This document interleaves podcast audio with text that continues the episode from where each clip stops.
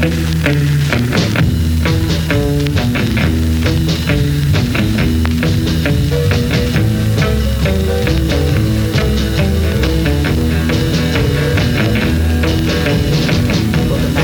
Dragon Like Sun, episode three. I am Jack O'Way. I am the son of Fly Dragon Like Sun.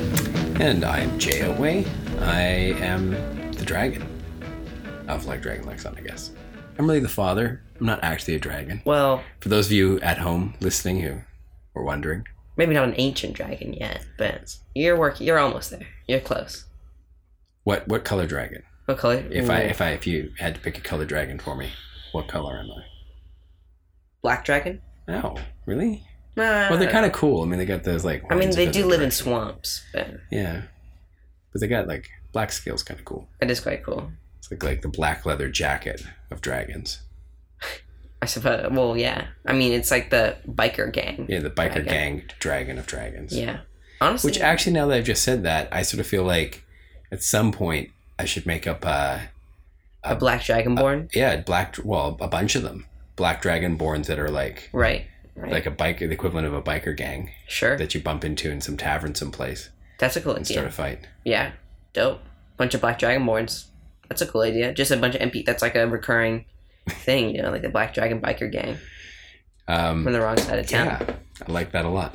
Um, yeah, so this is a podcast where we, if you haven't guessed already, talk uh, about D and D. Yes, we talk about our crazy father-son D and D ideas, which we spend a lot of time every day talking about anyways. So we decided that a couple of times a week we were just going to sit down and record them. Maybe for posterity, maybe for other people in the world to listen to and enjoy, and maybe get some ideas from. Uh, sure. Please feel free to borrow or steal any of the ideas that we come up All with here today. Uh, and if you have any questions about stuff, please, yeah, try to contact us via the interwebs and well, I mean, make you part of the conversation. We're sure. up to episode three. I'm sure we have tons and tons of fans already. Right. All seven viewers by now. If we have seven, we'll be lucky. That's true. Um. Anyways, I wanted to get started perhaps discussing where you got back into D and D. And so for new listeners, we are two different generations of D and D players. I right. am a fifth edition player. I mean, I have some of the three point five manuals, but I'm solely fifth edition player. Yeah, an old, uh, an old friend of mine who I... learned to play D and D with as a kid um gave me those actually those third edition books as uh I think as a wedding gift. Oh wow, really? Yeah, strange wedding gift, but I love the guy. He was my best man at the wedding.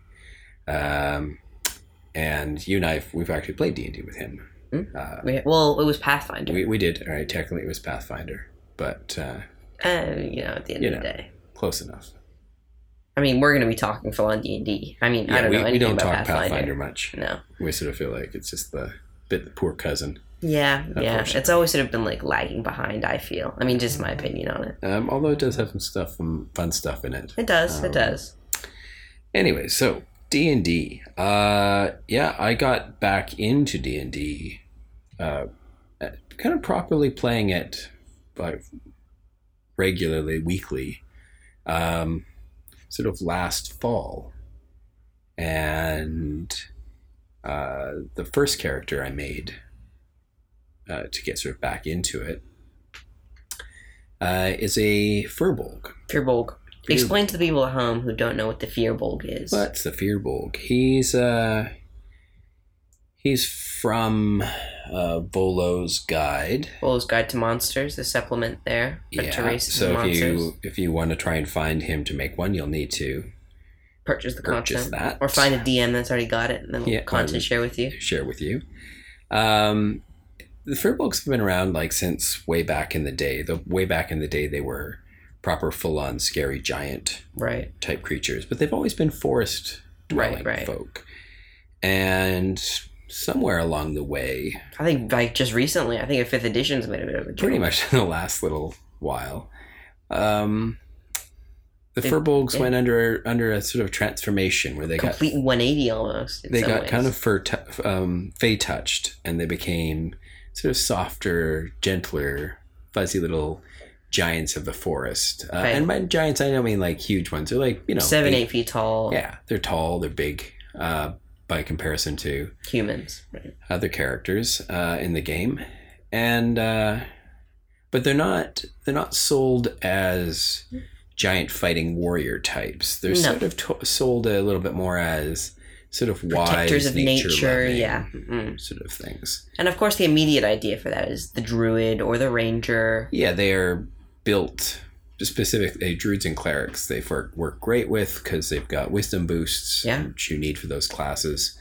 Um, I wasn't so interested in building either of those. I was joining a party that already had a, a druid, somebody building a druid in it. Um, we needed. We needed a rogue, um, mm. but we also had a setting that had a lot of forest sort of stuff. And I sort of had this idea that a big Firbolg, sort of f- fuzzy, eight foot tall guy running around the woods reminded me a lot of Bigfoot or a Sasquatch of some sort. Mm. And I really liked the idea of somebody, a creature that's that big being... So elusive, really, yeah. Yeah, really stealthy, really hard to find in the forest, the ability to sort of just disappear in the trees. Um, and so, yeah, the idea was simply to make a rogue.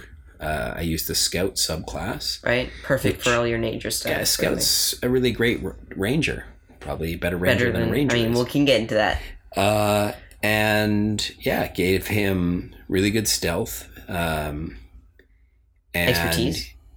And yeah, he, he at fourth level he also picked up the um, Skulker feat, mm-hmm. which very makes, underused. I mean, situational, but quite powerful in some circumstances. Yeah, a lot of a lot of. I don't think it's you know statistically it's not one of the most played feats, but yeah, and it's not always. The it's greatest, really but... great because it increases the rogue's ability to hide. Mm. Uh, typically, you need to be heavily obscured, which our rule of thumb, uh, rule of thumb at the table is that's equivalent to about three quarters cover at least normally to hide. Right. Um, or you know, it needs to be dark, or it needs to be thick fog, or it needs to be um, thick uh, brush of some sort. Like, or if you're halfling. Behind other people. Well, yeah, so, yeah, and that this is the reason why hide is normally set to that level, because the halflings can sort of hide... Behind their friends. Yeah, in half cover and things. It's a bit of a bonus hide for them that's mm-hmm. a bit better. Skulker takes you up to that sort of level as well for us at the table. Um, it says lightly obscured in the rules.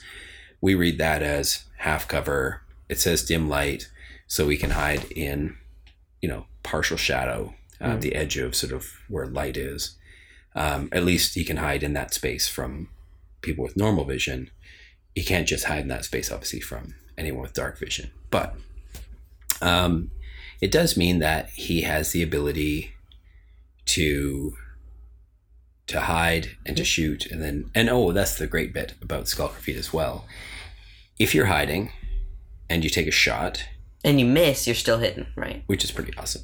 Pretty awesome. Because um, you don't have to go and re-hide again. So our table rule as well, because we, and it's a good table rule generally speaking, you don't want the hide action to become a superpower like invisibility. It shouldn't be super invisibility. Right. So after I've shot from a hide, hidden position. You're no longer hidden. I'm no longer hidden, and I can't re-hide in exactly the same spot again.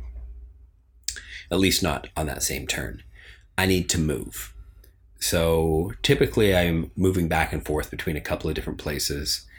Um, we also play with a variant rule where if I don't move at all, I can use my bonus action to take the aim um, bonus action that's in the class variants and then still be able to make... Uh, And and for those of you who aren't unfamiliar with the rules, why am I doing all this? Why am I working so hard to hide?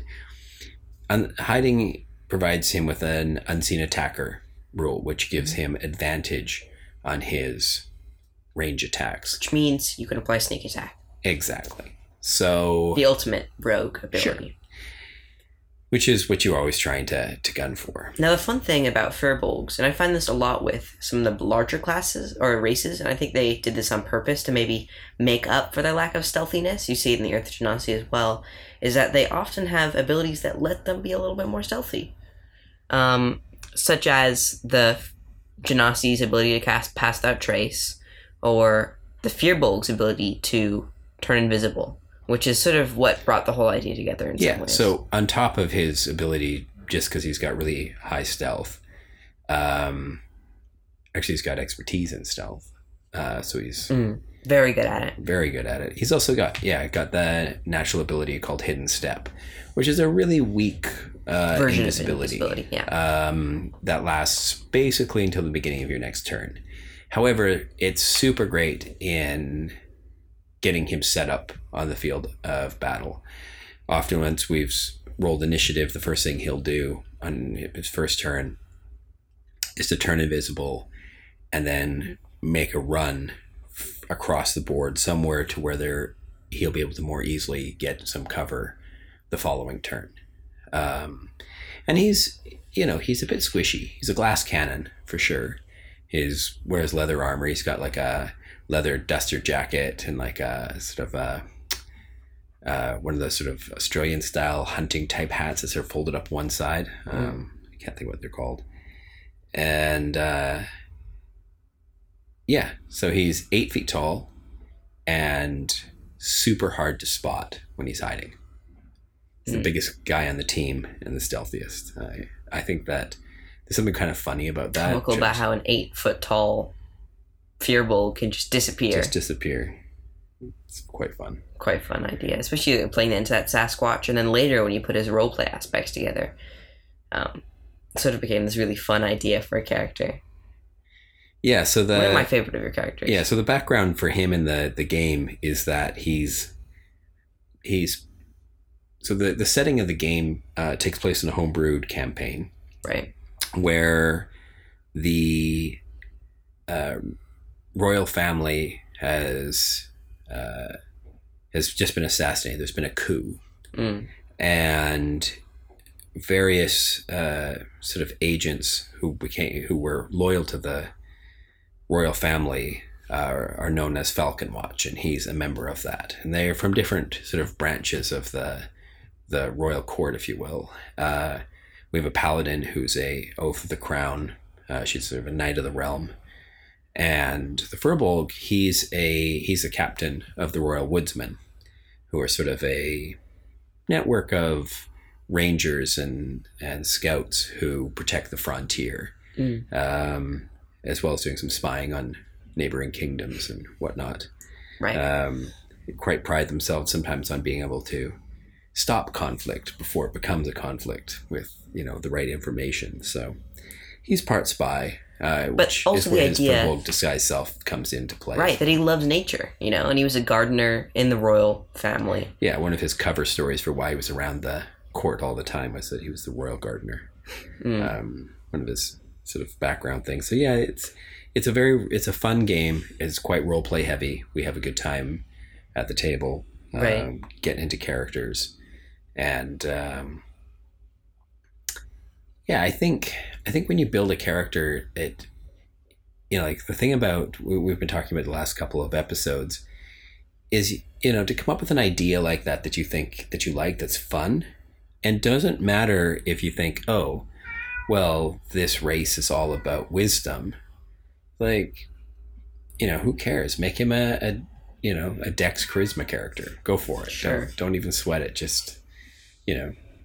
Just make it happen. Build it however you want to build it, you know? Yeah. And I, I have to say, he's not the, you know, he doesn't have the highest dex score. He doesn't have sure. the best constitution. He doesn't have, his stat blocks are all kind of in the wrong place. All over the place, yeah. But it doesn't matter. He, he's got one level, also a fighter, mm-hmm. um, because I wanted him to have a heavy crossbow.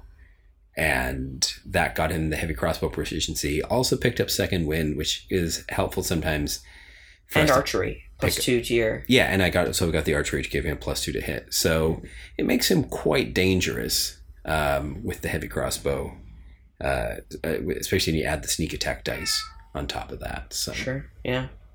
I mean, he's quite a force to be reckoned with sometimes at the table if you can get him done right, you know, in the in the back and just pulling off shots. And I think sometimes it's the beauty of playing a ranged character that if you can play it right, especially as a rogue, and sort of sneak and the enemies can't find you, and with your sort of ability to turn invisible, move, and run away, you can really sort of relocate yourself on the on the field. And with Skirmisher, like, you've sort of built a really powerful maneuvering. Yeah, and for those who don't know, Skirmisher is a scout ability, which yeah, ability. lets you so, move. And it comes in handy, so if, if somebody gets up close to the Forester, they, they, they might get an attack on him, but as soon as they finish their turn, he as a reaction, he moves fifteen feet. It doesn't provoke opportunity attacks. It does doesn't it? provoke no. an opportunity okay. attack to do so. Um...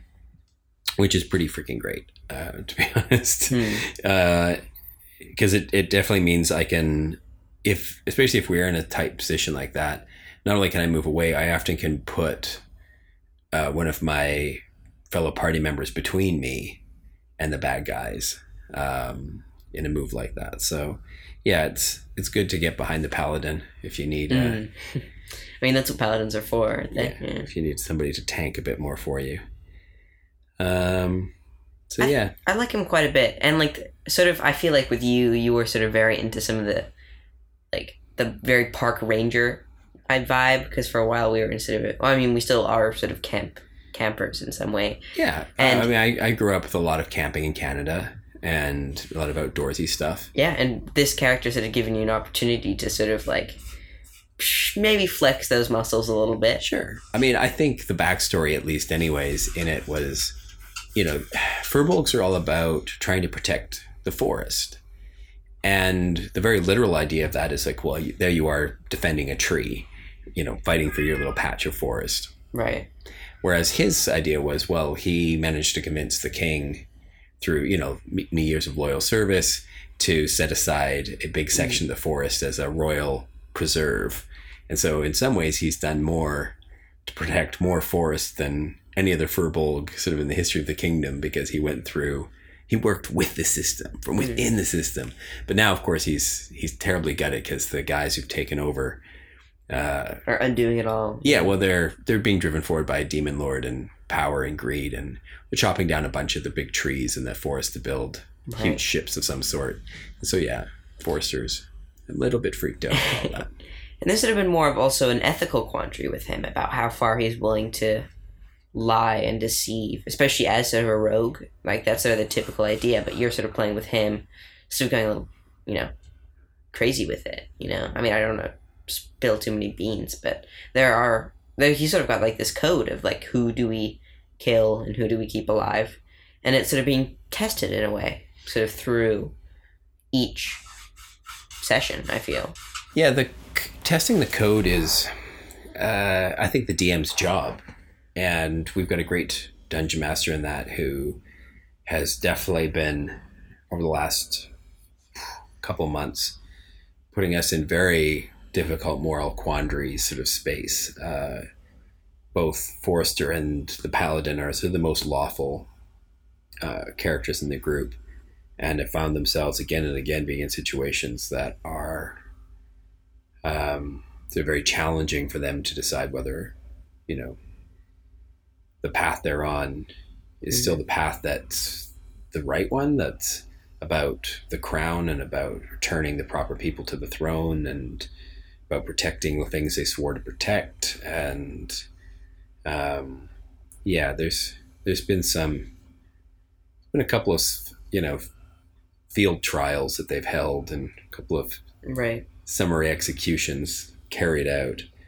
Um, And they feel just that, that, you know, how they've done it is the right way to have done it. But there's also this little bit of, like, feeling that they're, you know, in times of war, characters have to do things that they're they're not sure are the right things. And I, I think we've got a really good vibe for that at the table, that it's, um,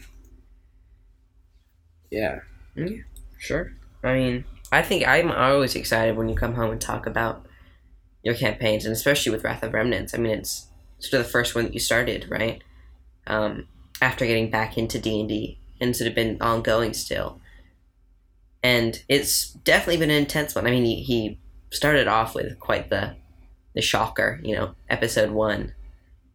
Immediate, like, yeah, uh, crazy. Yeah, so pretty much a pretty fun day to sort of like, you know, way to start a a new character, new campaign is, uh, you know, the D M reads sort of the opening vibe of us all being called into Falcon Watch Hall, and suddenly a fireball erupts in the middle of the room, and everybody has to roll for initiative. I, I thought there'd be a little bit more of like, you know, role play, getting to know each other, introduce, describe your character. We did that stuff a bit later. Into the deep end. First thing was roll initiative. Right. And, oh yeah, by the way, like, so you all showed up at the meeting. You know, if you've got light armor, that's it. You can have, if you had a dagger with you on your character, you've got that. But none of the rest of your weapons. You're, you came right. to a meeting tonight. You weren't coming to a fight. And so suddenly we've got this whole brand new party of players who've never worked together, all in a very difficult situation where they're basically running. Um, mm. None of us can really like stand and fight at this point. We were just especially like, hurts for the paladin, you know. Yeah, yeah. No, we were just fighting our way out of the building at that point, just trying to get away, mm. and uh, that was fun. That was yeah. a great way to get to start to know get get to know each other. We had a session zero, zero before that as well, which, um, again, if you're if you're just starting this game, or uh, if you're thinking about getting into D and D, or if you're thinking about DMing for the first time, um. I think it's super important to have a session where everybody gets together, right? And you lay zero. down the ground rules for how you're going to manage everything, what your expectations are. Just communicating with the players a little bit ahead of time. Just understanding their characters, despite like getting to know them a little bit, you know? Yeah. Because if you know their backstory and who the characters are, you can almost fit them into your well, world or into the module. We, we revealed a lot of that stuff, you know, in game. Well, of course, I think, personality. I think it's seen from the player's perspective, like. Being being open with each other to sort of say, hey, look, we do want to role play sure, a yeah. lot more at this table. And that doesn't have to be a priority at your table. But well, we, we wanted to make it one that was, you know, uh, something we got to do more of. And to make sure that we gave each other sort of space when somebody, you know, wants to get into a scene and wants to do something sure. um, that... that we give them room to do so and have some fun with it. Um, and uh, we've had some fantastic scenes sort of because of that. It's, mm. it's uh, a really enjoyable sort of table. I think once you sort of have one game, it can sort of spark into two games and sure. three games. But I mean, every game's different. Crazy, like some but... games, some games really are... And I think there's a lot of people who play D and D who see the fun of it as the combat system. Sure. I want to get in there and I want to I want to get into fights. Um, I want to get battle maps out. I want to get minis on the table, and you know, let's let's fight some stuff. I mean, a lot of classes shine. Like you get all your cool abilities in combat, so of course you want to do combat. Yeah. You know? I mean, it it doesn't take a genius to read through the rules to realize that everything in there is kind of geared, geared for combat. For combat. Yeah, I mean, you are adventurers. Sure. But there are exploring things, like yeah. magic can delve into that, and some classes can delve into that. And I think the ranger gets a lot of flack for not focusing on combat enough, and its its way that it goes into the exploration and roleplay isn't as strong as other characters, and so it just feels weaker overall. Yeah, I think, again, if you've got somebody who's a ranger playing at your table, and so you're the D M... I think you need to to take travel, into especially account, wilderness right. travel. You got to take a different like approach to it. You, you can't be a little just, bit more serious with it. Yeah. yeah, I mean, a lot of travel D Ms kind of just kind of make whiz a, through it. Maybe make a, a roll, check, right? Yeah, for an encounter or something, but it's pretty light. And then on you get because they're trying to drive their story forward. Mm-hmm. But I think you've got if to make sure that a ranger, play. yeah, you got to appeal to them in some way. You know, you can't like you got to appeal to their character. Yeah. If, if if they're playing a ranger, you know. Yeah, and there's plenty of rules to do that. Sure. Uh, I mean, there's a lot of ways you could you could take an idea like that and expand on it. Sure. Uh, I I think I think it would be it must be fun before the party meets. Like again, session one, the the D M has everybody except the ranger get lost in the woods. Sure. Um, which is actually not that hard to do if you're looking for food.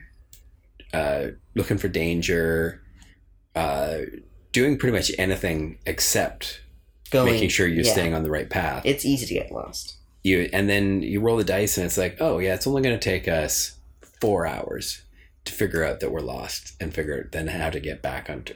And so sure, right. if you, if you play just the rules that are in the D M's guide for getting lost and refinding your way, it won't take long for party once they suddenly have a ranger who's like, oh yeah, if you guys are with me, we never get lost in the woods.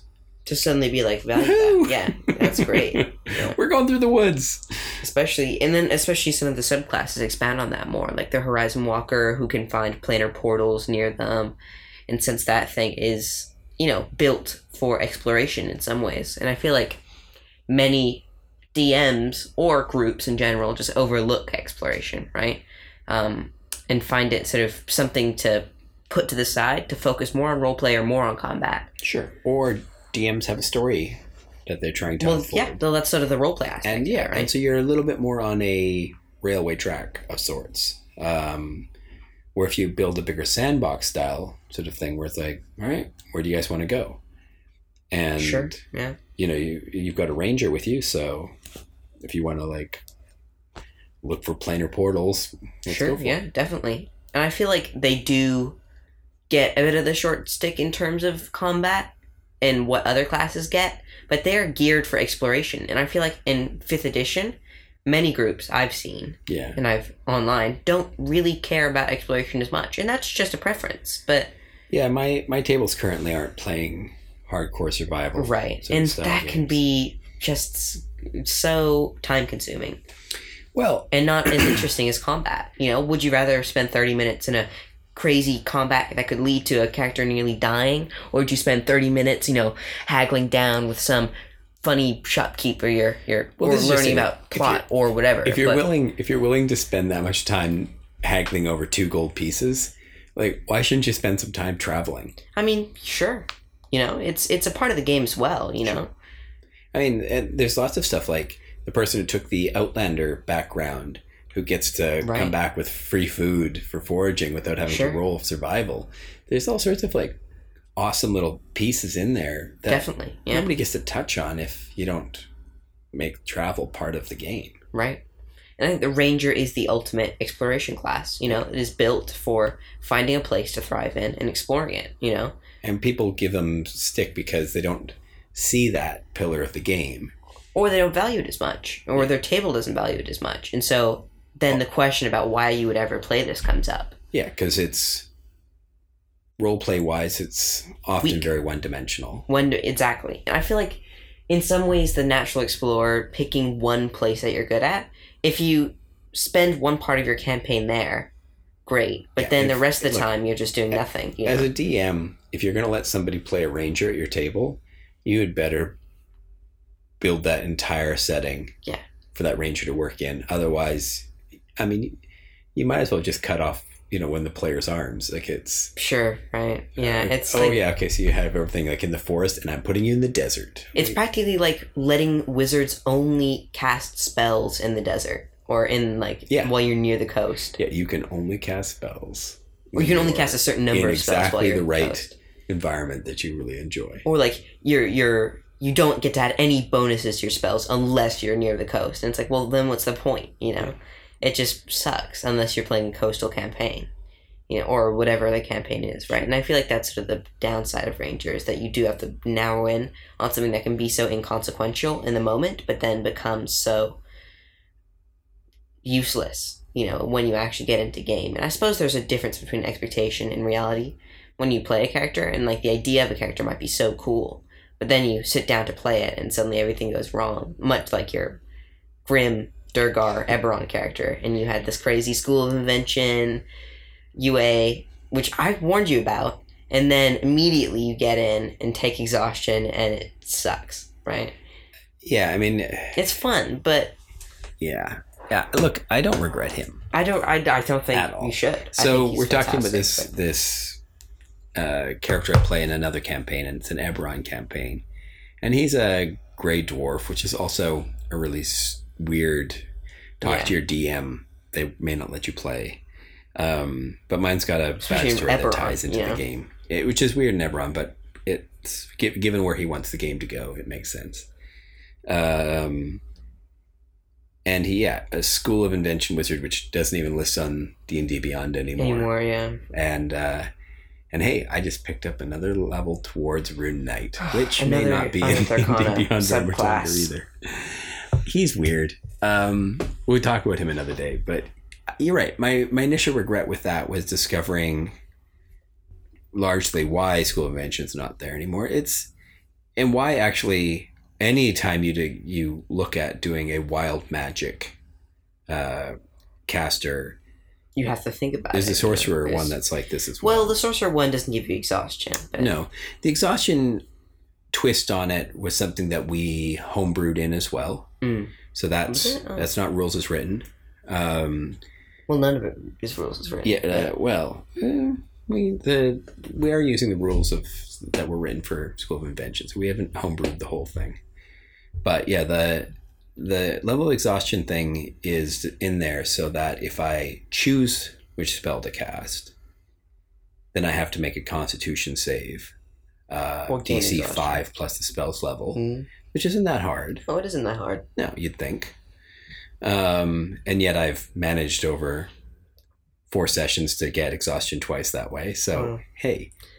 Well, um, just the dice sometimes. And, uh, yeah. So that's, that's a tough one. Um, you know, suddenly having, especially if you de- if it happens early on in the session, for the rest of the session, generally you're not getting another long rest. That if you've got a lot of role play stuff coming up, all your checks being made at uh, disadvantage is just guaranteed fails. Mm. So bad. Um, but yeah, I don't, I don't, I think, yeah. What do you do? What would you do if a player said to you, like a friend of yours said, I don't like this character anymore. I've been playing them for a while and I think, I think they suck, or at least they're not as cool as everybody else's character at the table. What would you do?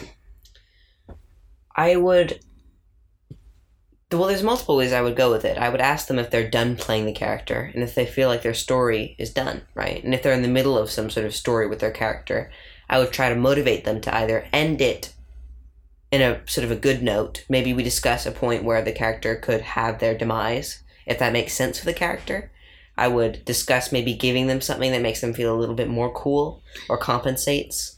Or I would let the character drift off, you know, maybe if it makes sense, the character would reunite with their family or do whatever makes sense for their backstory and tie the little ribbon on their character off so they can do that. And they can try a new character.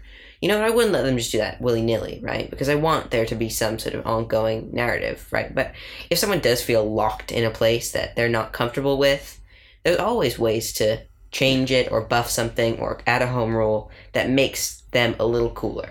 Yeah, I, I'd say, like, look, life is short. Sure. You don't know how many how sessions, many you'll sessions have, you're yeah. going to get in this campaign with this table full of people before life gets in the way and interrupts it and that game's over. If you're if you're unhappy with the character that you're playing... Sure. Talk to your D M. Yeah, you gotta, you gotta get something sorted out quick. Um... And whether, like you said, that's some sort of cool thing that happens in story that makes mm-hmm. you feel like your character's more important, even if they're still weak. Or if it's an opportunity to retire a character. Yeah. You buff and start them a new up, adventure. Or you know? Kill them off. Maybe you can do something cool as well. Maybe you can make some really heroic sacrifice for sure. the table. It doesn't you, have to be. But you to, if you're a goofy character, you could, and you're comfortable with it not having such a dramatic thing, and he was a funny guy, you could just have some... Especially if you're playing like a goblin or a kobold or you're something. You're walking along a, a narrow mountain ledge and you look back and mm-hmm. you know, Jack's character is suddenly just gone. you, like you hear this faint sound of somebody falling. Wah! I mean, I suppose it's up you're to like, the D M, oh, you know. He's gone. And at the next mountain pass, you find Jack's new character. Hi! Yeah. I'm like, okay. That didn't interrupt the story too much. Sure. I mean, it can be a bit jarring. Especially if you've been playing it for a very long time. Uh, uh, yeah, I suppose it depends how serious it is, too. And like, yeah, exactly. How many other N P Cs and story points and things like that you've got tied up in that character? And how often are people dying? You know, is it a game where no one dies, and sort of like you'll it'll just be a development of a progression of a character, or is your D M a meet dungeon meat grinder meat grinder where you just throw characters at it and they continue to just die and die like and die and, and die grinder. and die. I don't know. Um, I don't. I don't think people want to play that. I don't know well, what, I mean, I don't know. There might be people out there, death, but death has got to be a real option at the sure, table. Sure. Otherwise, without that, like that sense that, like, if you, I don't know. For me, whenever one of my characters drops to zero hit points and it's starts like a, making ooh. death saves, I'm sweating. Yeah, of course. I am sweating it. Especially at the lower levels, you know, where there is no real immediate yeah. save. And especially if you don't have oh, much clear. in the way of healing on your, your right. in your party. Um, it can be it can be like, okay, this is it. This is the end. This is scary. Um, barely knew this character, and I'm so sad that they're going away. It can't be sad. But then I I am I would be I'm definitely. I mean, you've built such characters. Character. I mean. I love I love your characters. I think they're so creative and so interesting, so weird and so wonderful. Wonderful. I mean, I don't know how you play them. I've never watched you play them, but they seem so sort of full of life in these worlds, and they have all these crazy sort of weird oddities to them, like being an eight foot tall rogue or having exhaustion levels from trying to cast your spells, but like sort of role playing it in a fun way, you know, and taking that flaw or the niche or the weird and embracing that and making that a part of your character. And I might I we've said this almost every episode now, but it's okay if your character isn't perfect, million points of damage every turn, yeah. ultimate party yeah. damage dealer. Don't don't ever rate your character by how much damage you can do. No. I mean there's so turn. many things about a character, you know? And there's like how many hit points do they have? What's their saving throw bonuses? And that only matters so much. I mean, how interesting is your character? How much fun are they to play at the table? Like, it depends where you derive, like, where your enjoyment of the game comes in. Do you enjoy, is it cathartic for you to, you know, like, slash through enemies, you know? Is it cathartic for you to tell a D M that you succeeded on their save, you know, that they failed, you know? Or is it fun for you to play your character and have a laugh with other people playing their characters at the table, not necessarily in combat? You know, or is it fun for you to listen, or as a D M even describe your your world filled with fascinations, you know, ancient culture that you've sort of built in there and every sort of detail and exploring this world? Is that where you get your joy from, you know? And it's D M, like D and D is really what you make of it, and there's so much to be enjoyed from it, whether it is the combat, it is the role play, or it is the exploration. You know, it's really what you prioritize and what you find works. But I, I like, I like when you're coming to the table thinking not about what you can do for your character, sure, but what your character can do for the rest of the party, right? And uh, the other night, we surprised when the players at the table uh, by having. We've got a party that's got two wizards, an artificer, and a gunslinger. Um, All crazy. Warforged. Yeah, it's it's fantastic. Um, such a perfectly balanced party. Uh, but it does mean, with that many spell users, that crafting magic item, time-wise, it's actually not, not too bad. We have, you know, time between missions to actually, you know, get some stuff done. And uh, and so, yeah, we crafted him, uh, with his help, uh, a new rifle uh, for the gunslinger. We crafted the gunslinger a new rifle. But we didn't tell him we were going to do this before we showed up. We all planned it out sort mm. of before we got to the table, yeah. and then surprised him with it. And I cleared it with the D M and everything first. Uh, and he actually, the D M loved it because he was trying to look for a way that he could get, you know, some sort of magic rifle into the game, but and it doesn't exist, and it, it's all. It wasn't sure much, where to put right? it or how to like set that sort of thing up. Sure. So, um, so it's kind of like within the story, we're sort of he's got set up in Eberron. It was just mm-hmm. this particular group of Warforged that um, were well known for their sort of rifles. Um, they're around in the game, but they're not everywhere, sort of thing. Um, so, yeah. Crafting one for him was real was real fun. We did like an A-team montage at the table. Everybody chipping in, doing funny things. Probably spent, I don't know, ten, fifteen minutes or whatever, just goofing around. Um, yeah, playing make-believe workshop. It was fun. Yeah. Um, so that sort of stuff, you know, that stuff doesn't show up on your character sheet. No. There's no stat yeah. block that says how how much cool can I bring to the table? How much fun am I bringing? Um, that comes that, from you. Yeah, that's up to you as a player. And I think that's where... Uh, it's one know, of the greatest parts of D and D can come from. Yeah. Like the, the shared experience. Absolutely. What you do for your friends. You know? Absolutely. Um, so, yeah. It's a nice place maybe to wrap up. Episode All right. Three. So, we'll leave it there for today. Um, thank you for listening. Thank you very much. Uh, tuning in again next episode where we will discuss more exciting Dungeons and Dragons stuff. I'm Jay O'Way. I am Jack O'Way. And we are like Dragon, Dragon Like Sun.